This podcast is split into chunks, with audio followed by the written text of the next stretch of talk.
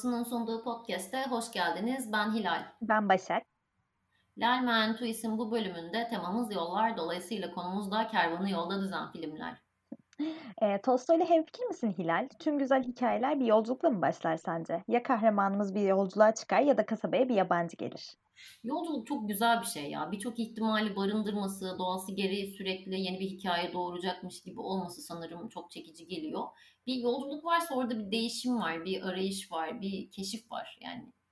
E, yol filmlerini senin için cazip kılan şey ne mesela? Güzel yol manzaraları mı, macera mı, arayış mı, keşif mi? Benim buna cevabım çok net. Gerçek hayatta yapamadığım şeyleri veya cesaret edemediğim şeyleri izlemek çok hoşuma gidiyor. Misal plansızlık ve spontanelik bu kervanı yolda düzme dediğim şey benim aslında hiç yapamadığım bir şeydir. Ben şimdiye kadar yola çıkarken hep nereye gideceğimi bilerek çıktım ama böyle bu tarz bol sürprizli yol filmlerini çok seviyorum. Bir de tam ters taraftan bakacak olursak en fazla özdeşim kurabildiğim tür aslında yol filmleri. Yani ben yolculuk hallerini sinemada izlediğimiz hikayelere çok yakın buluyorum. Havaalanları, tren garları, otogarlar, arabayla yapılan yolculuklarda böyle camdan eli çıkarıp rüzgar hissetmeler, akan manzaralar, mola yeri ıssızlığı falan. Ya ben İstanbul'da bile 5 dakikalık Boğaz Köprüsü geçerken yaptığım işi bırakıp etrafı izleyen bir insanım yani. Yol filmlerini çok daha fazla romantize edebiliyorum o yüzden. Sana nesi çekici geliyor yol filmlerinin?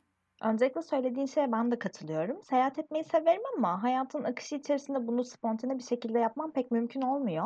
O kendini bırakma plansızlık halini görmeyi ben de çok seviyorum. E, sonu ve yönü belli olmayan bir yolculuğa çıkmaya hep özendim ama bunun için hiçbir zaman bir adım atmadım. Yani bir, belki hayatımın bir döneminde bu filmler bunun için bir vesile olacaktır bilmiyorum. Bir yandan da arayış halini çok seviyorum. İnsanların yolculuğa atılmasının birçok sebebi olabilir. Kendini bulmak, kendini kaybetmek, öfke, aşk. Yani bu motivasyonları görmek benim için çok keyifli bir şey. Zaten sinemayla ilişkim de insanların neyi aradığına olan merakımla derinleşti. Yol filmleri de bu açıdan en çok malzeme veren tür galiba. Hangi türü en çok seviyorsun peki? Yani bir yol filminin dinamikleri daha az çok bellidir ya. Sayalım mesela. Kategorize edebiliriz yani bu yönde kahramanımız bir arayış içindedir. Ani bir kararla yola çıkmaya karar verir. Bu birincisi.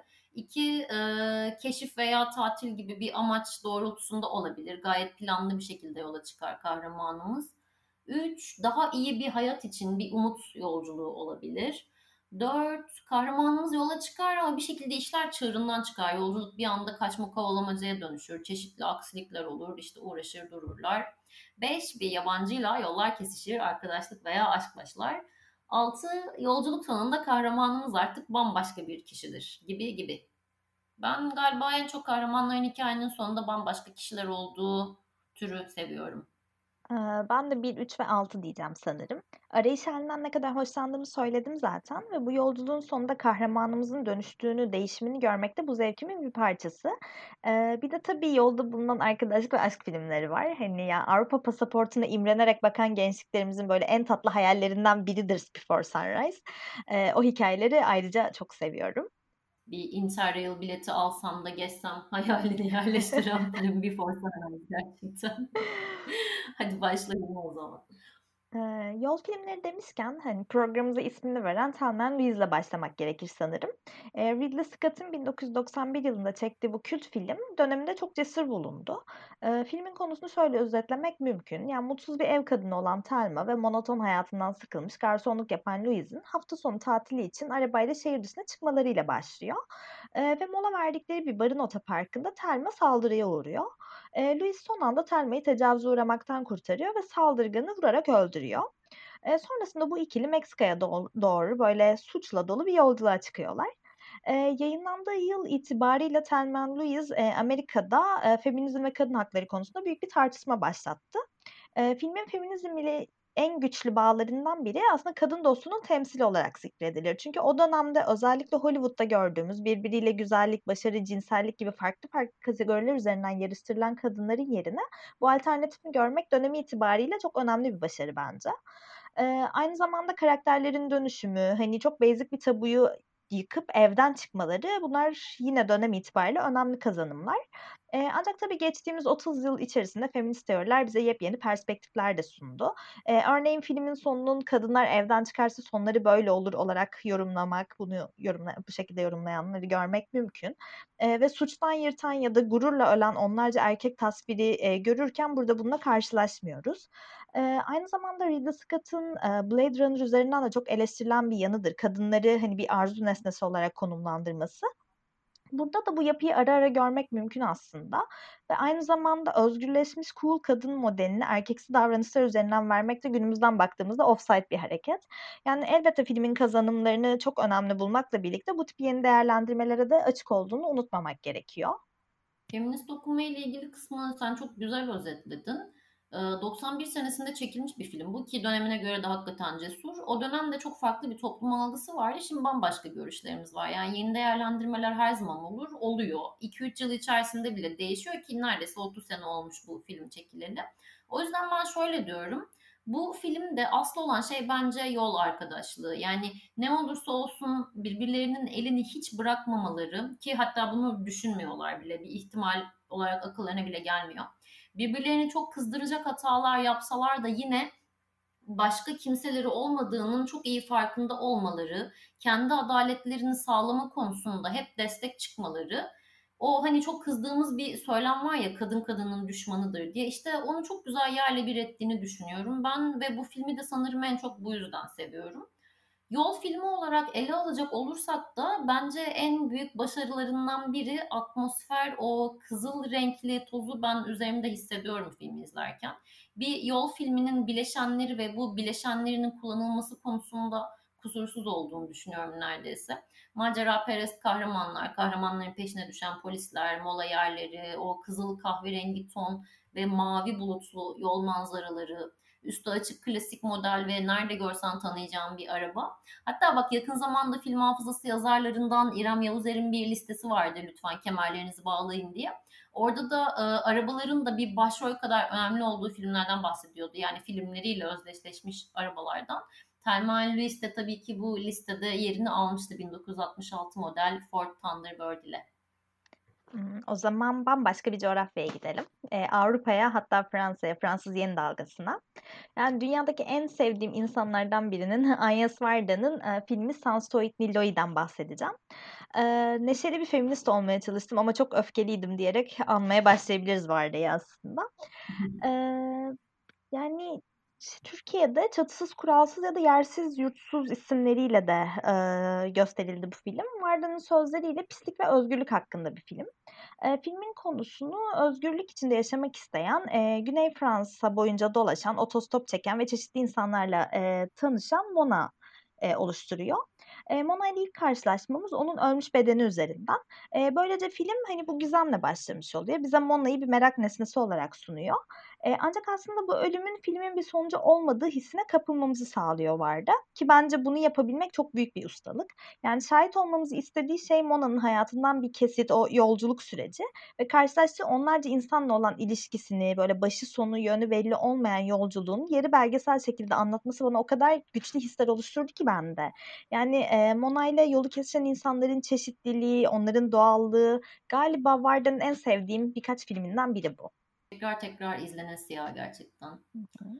Ee, o zaman ben de yol filmi deyince ilk aklıma gelen hatta yol filmi sınıflandırmasına geçtiğimiz en sevdiğim filmleri sayarken de öncelikli olarak listeye aldığım bir filmden bahsedeyim. Reese Witherspoon'un başrolünde bence harikalar yarattığı film Wild 2014 senesinin bir filmi sanırım. Gerçek bir kervanı yolda düzen film diyebilirim bunun için. Tam olarak öyle ilerliyor çünkü hikaye aslında bir roman uyarlaması. Wild, e, Cheryl Stratton kendi hikayesinden yola çıkarak yazdığı aynı adlı romandan bir uyarlama. Sevdiğim nadir roman uyarlamalarından olabilir. Yani başarılı buluyorum bu yönden. Anlatı ve kurgu açısından da çok yerinde tercihler var filmde. Bir de sanırım e, kitap uyarlamalarının o hani klasik bir hayal kırıklığı vardır ya onu yaşamamak için galiba önce film izlemek tercih edilebilir bir yol olabilir. Ya tabii burada o işte aşk ve gururdur, sefillerdir, o klasikleri saymıyorum. Ee, konuya geleyim. Zor bir çocukluk geçiren, annesiyle birlikte aile içi şiddetten kaçan ve annesine çok derinden bağlı birisi ana karakterimiz Cheryl. Annesini kaybettikten sonra çok derin bir çöküntü yaşıyor ve yaşadığı bu çöküntü psikolojik boşluk nedeniyle hem evliliği kötü gitmeye başlıyor hem de uyuşturucu bağımlılığı derken artık iyice dağılmış, kendini tanıyamaz bir hale gelmişken kendisini tekrardan bulmak adına bunu bir nevi de challenge olarak görerek uzun soluklu bir yürüyüşe çıkmaya karar veriyor. Boyu kadar bir sırt çantası hazırlayıp yola koyuluyor. Daha önce hiç trekking veya kamp tecrübesi olmamasına hatta çadır kurmayı bile bilmemesine rağmen Pasifik rotasını yürümeye başlıyor. 3 ay sürüyordu sanırım yolculuğu. Film bu yolculuk sürecini Cheryl'ın kendisiyle ve doğayla baş başa geçirdiği zamanda geçmişiyle hesaplaşmasını izliyoruz. Yani ateş yakmak için kullanıcı kılavuzu okumasından tut hani böcekten bile korkan birinin geceyi böyle yılanlarla birlikte dağ başında çadırda geçirmesi, vazgeçmemek için verdiği mücadele, o kanter, su toplayan ayaklar, çetin doğa şartları, o ayakkabısının teki düştü diye diğer tekini de uçurumdan atarkenki hıncı, çektiği acı, yaşadığı çelişkiler, vazgeçmek istediği zamanlarda yeniden güç bulması, yollarda tanıdığı insanlar, aldığı kararlar ve nihayetinde farkına vardığı o e, kendimi affetmeden hiçbir şeyi yola koyamam aydınlanması ve nihayetinde geçmişiyle barışması. Yani ben hiç böyle kötü giden bir şeyleri yola koymak için bir yola çıkmadım. Ama filmi izleyince bunu da bir çözüm olarak kenara not ettim yani. Bir gün çok kötü bir dönem geçirirsem ben de böyle bir yola çıkmak isterim dedim yani. O kadar güzel anlattın ki ben de ilk fırsatta izleyeceğim bu filmi. Ee, o zaman Amerikan bağımsızlarından en çok bildiğimiz filmlerden bir tanesiyle devam edelim. Ee, Little Miss Sunshine. Ya bu çok mütevazi bir film. Hani e, ve çok güçlü bir senaryosu var. E, sürekli kazanma vurgusu yapan bir baba ve onun gözüne girmek için güzellik yarışmasına gitmek isteyen kız fotoğrafı aslında oldukça hüzünlü. Yani yine bir dedi işimiz burada peşimizi bırakmıyor maalesef. Ee, bir yandan da işte eroin bağımlısı bir dede, ergenliğinin zirvesinde bir abi, böyle depresif ve intihara meyilli bir dayı. Karakterlerin hepsi böyle DSM tanı kitabından fırlamış gibi görünse de e, çok ısınıyoruz. Hepsiyle e, özdeşim kurabiliyoruz aslında. Benim bu filmde en çok sevdiğim şey farklı farklı dertleri, bakış açıları, dünyaları olan karakterlerin ortak bir amaç için bu kadar canla başla bir araya gelmesi oldu sanırım. aslında hepsi çok sıt, sürekli çatışmalar yaşıyorlar. ancak Olivia'nın katılmak istediği güzellik yarışması için ortak bir paydada buluşabiliyorlar. hikayeyi çok sıcak kılan ve aralarındaki sevgiyi seyirciye geçiren karakter seçimleri olmuş. hani müzikler pek keyifli, oyunculuklar şahane. Benim böyle ne zaman izlesem modumu yükselten filmlerden bir tanesi bu. Little Miss Sunshine'da şu bahsettiğimiz dinamiklerden bolca var aslında. Tam öyle bir yol filmi. İşlerin çığırından çıktığı ama filmin sonunda herkesin bambaşka şeylerin farkına vardığı, aile bağlarının sınandığı ve gittiğin yerin artık öneminin kalmadığı, asıl hadisenin yolda olduğu filmlerin çok güzel bir örneği bence. Böyle tatlış, eğlenceli ama duygusal Amerikan bağımsız filmlere ben sanırım bu filmle adım attım diyebilirim. 2010 2006 yapımıydı galiba o türe dair izlediğim ilk örneklerden olabilir. Biraz onun için de kayırırım. O zaman yine Amerikan bağımsız sinemasının güzel örneklerinden bir tanesiyle devam edelim. Ee, American Honey. Ee, babasının tacizleri ve yoksullukla mücadele eden Star'ın hikayesini sunuyor film bize. Star bir çıkış yolu olarak Jake'in iş teklifini kabul ediyor ve Amerika'yı keşfedeceği bir yolculuğa çıkıyor. Ee, bize bir Amerikan rüyası modeli çizen, bir yandan da bunu eleştiren bir hikayesi var filmin. Ee, bu filmde en takdir ettiğim şey sinematografi oldu sanırım. Ee, o yol halini, arayışı, umutları aktarmakta sinematografinin payı büyük. Özellikle e, bir yandan close-up çekimlerde oyunculukların doğallaştırılması, e, bu natural performanslar benim gerçekten çok hoşuma gitti. Hisleri bana geçirmesi açısından. American Honey'de saydığımız dinamiklere bakacak olursak bir kaçış var aslında. Daha iyi bir hayat için artık son çare olarak çıkılan bir yolculuk. Star'ın geze geze dergi satan topluluğa dahil olmasıyla başlayan hikaye bize gerçek anlamda o dark side of Amerikan rüyasını anlatıyor. Çok güzel anlatıyor. Vahşi kapitalizmin asıl yüzü, o sa- sakil moteller, göçebe perişanlığı, bu tür böyle umut taciri işlerin Hani hem geziyoruz hem eğleniyoruz hem de para kazanıyoruz. O ne kadar iyi fikir değil mi'nin aslında oldukça acımasız olan arka yüzü, o portre ve kesit çok gerçek bence ya. Sinematografi ve kamera hareketleri de bu dağınıklığı çok güzel destekliyor bence. Ee, o zaman sıradaki yol filmi Fatih Akın'dan ama İmyülü değil. Elveda Berlin Türkçe adı. Bu kez salt, eğlence ve macera amaçlı yola çıkılan bir film. Baş karakterimiz Mike, platonik aşık olduğu kız tarafından sevilmeyen hatta görülmeyen, arkadaşları tarafından manyak, ezik, belki psikopat olarak etiketlenen, ilgisiz bir aileye sahip bir ergen. Okula yeni gelen ve bir göçmen olan Chick'in bir araba çalarak Mike'ı da bir şekilde maceraya dahil etmesi ve yola koyulmaları, yolda birbirlerini ve kendilerini tanımaları üzerine hikaye başlarda birbirlerine katlanamıyor durumdalarken sonlara doğru 50 sene sonra nerede olursak olalım burada buluşalım noktasına gelmeleri ve hani yol bittiğinde Mike'ın çevresinde olanlara karşı duruşunun değişmesi, büyüdüğünü hissetmesi, değer verdiği şeylerin o kadar da büyütülecek şeyler olmadığını anlaması, geçirdiği dönüşüm. Filmin bir de hafif de böyle bir absürt, eğlenceli bir dili var ya çok tatlı bir hikayedir benim için. Ya Fatih Akın'ın o hani çok sevdiğimiz Türk arabesk ruhlu filmografisiyle çok ayrıksı duruyor. Hatta yani o kadar ayrıksı duruyor ki ben bu filmin Fatih Akın filmi olduğunu bilmesem bir şekilde de anlayamazdım yani. Ama bak yol filmi deyince de aklıma gelen yani İmyuli kadar olmasa da çok sevdiğim bir Fatih Akın filmi ki burada o e, Türkiye soslu arabesk ruhlu filmlerini apayrı tutuyorum ama. Ya, evet, hani, hiç Fatih Akın filmi gibi değil ama hakikaten çok güzel. Eee, yani, madem öyle biraz da bir Orta Doğu masalına gidelim istiyorum ben. Eee, Baba Aziz. Ya, bu filmi ben çekmek isterdim. Hatta, yani, olursa bu konuda da bir, eee, program yapabiliriz belki. Bu filmi ben çekmek isterdim. Eee, Baba Aziz 2005 yılında Nasır Hemir'in yönettiği bir film. Çölün ortasında dervişler toplantısına giden kör, yaşlı bir adamla torunun hikayesi. Bu enteresan yolculukları dervişin torununa anlattığı hikayelerle zenginleşiyor. Hani tasavvuf ile çok içli dışlı bir film. Benim tasavvufa dair böyle derinlemesine bir bilgim ya da ilgim yok ama filmin tasavvufu iyi bir şekilde yansıtamadığı yönünde eleştirilmiş bazı kişilerce. Eee, ama bana kalırsa, hani, filmi özel kılan da bu. Yani oryantalist bir bakış açısından sıyıran, kurtaran şey, eee, zaten bize böyle klasik, hani, tırnak içinde doğru bir din perspektifi sunmaması bence. Yani o müzikler, çalgılar, danslar, hani, yönetmeni ilk kez bu filmle tanıdım ve açıları, hikayeyi anlatma biçimine hayran oldum. Ya, bu sene keşfettiğim en güzel film buydu sanırım benim. Keşif deyince ben de yakın zamanda keşfettiğim bir yol filminden bahsedeyim. Alice in den Staden. Alice Kentlerde Türkçesi.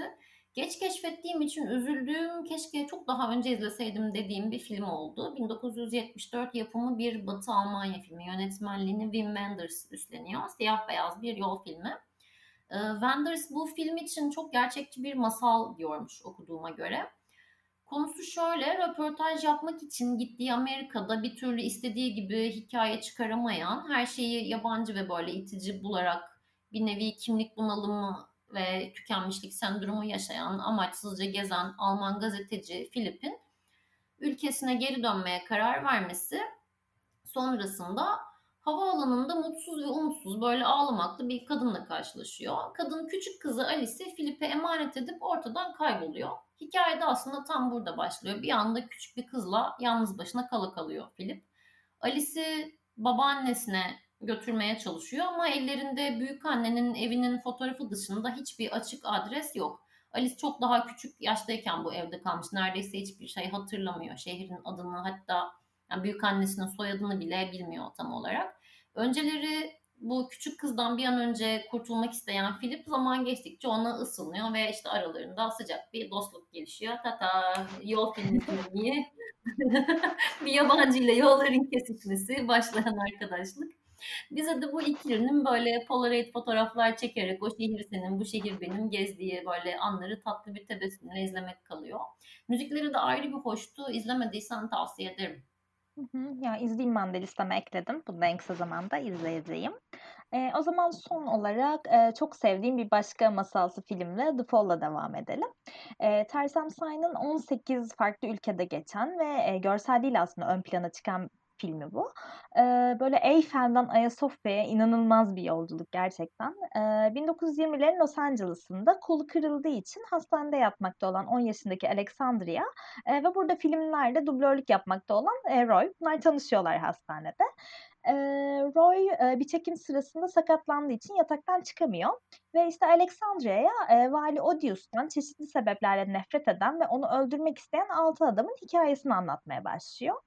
Eee, ikizini, eee, valiyle bir çatışmada kaybeden maskeli bir haydut, eee, eski bir köle olan Otto Benga, işte, karısı vali tarafından kaçırılan Hintli, eee, patlayıcı uzmanı Luigi, eee, işte, doğayla dost ve yanında sürekli, eee, maymunuyla gezen İngiliz bilim insanı Charles Darwin, eee, ve, hani, bir ağaç gövdesinde can bulan, karnında kuşlar besleyen mistik.